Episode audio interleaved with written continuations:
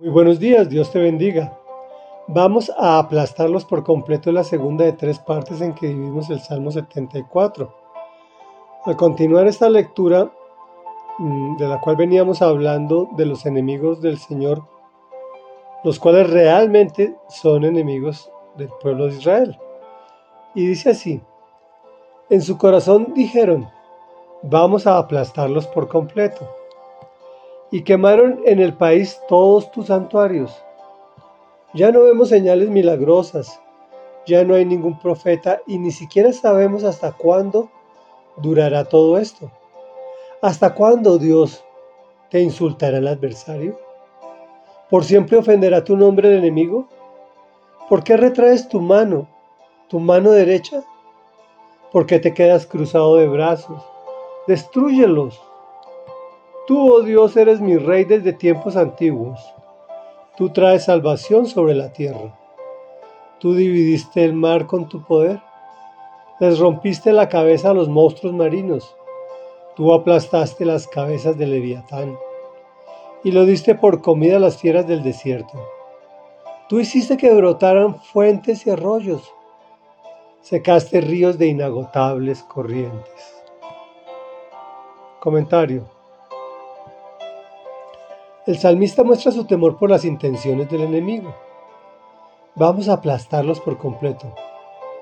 Mas su verdadero temor es que el pueblo ya no ve señales milagrosas, ya no hay ningún profeta. ¿Será que los profetas solo se aparecieron en la antigüedad? Pensamos que el profeta es quien habla del futuro, pero no es así. Realmente es quien habla del pasado es quien recuerda al pueblo que debe enderezar el camino y profetiza sobre el futuro, el cual es muy fácil, pues ya está escrito en la Biblia. Si el pueblo o tú se mantienen en la idolatría, el Señor se aleja.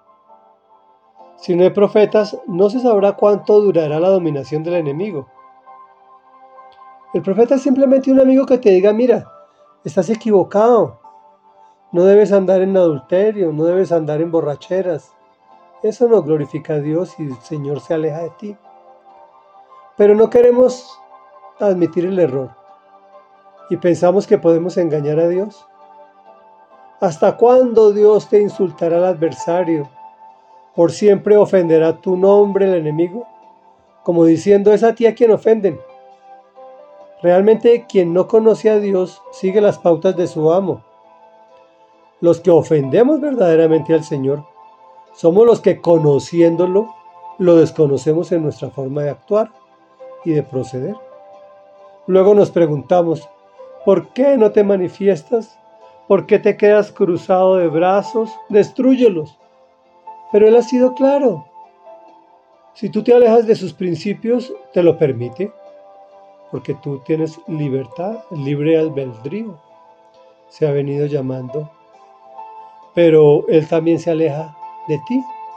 Si lo buscas, si por el contrario lo buscas, está allí esperándote con los brazos abiertos, como un Padre amoroso.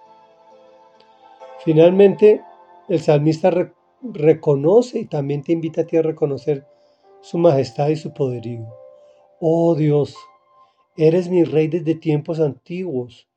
Tú traes salvación sobre la tierra. Bueno, Esperemos hasta mañana para saber en qué concluye este cambio de actitud. Reflexión. Dios siempre respetará tus decisiones, pero después no preguntes dónde está. ¿Por qué no ves tu mano su mano protectora, proveedora, amorosa en tu vida? Oremos. Padre nuestro amoroso, maravilloso y eterno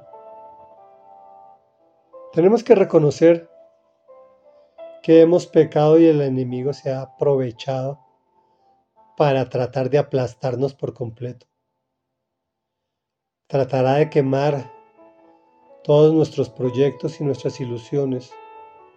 Y no vemos señales milagrosas, ni vemos profetas que quieran enderezar o guiarnos en tus caminos.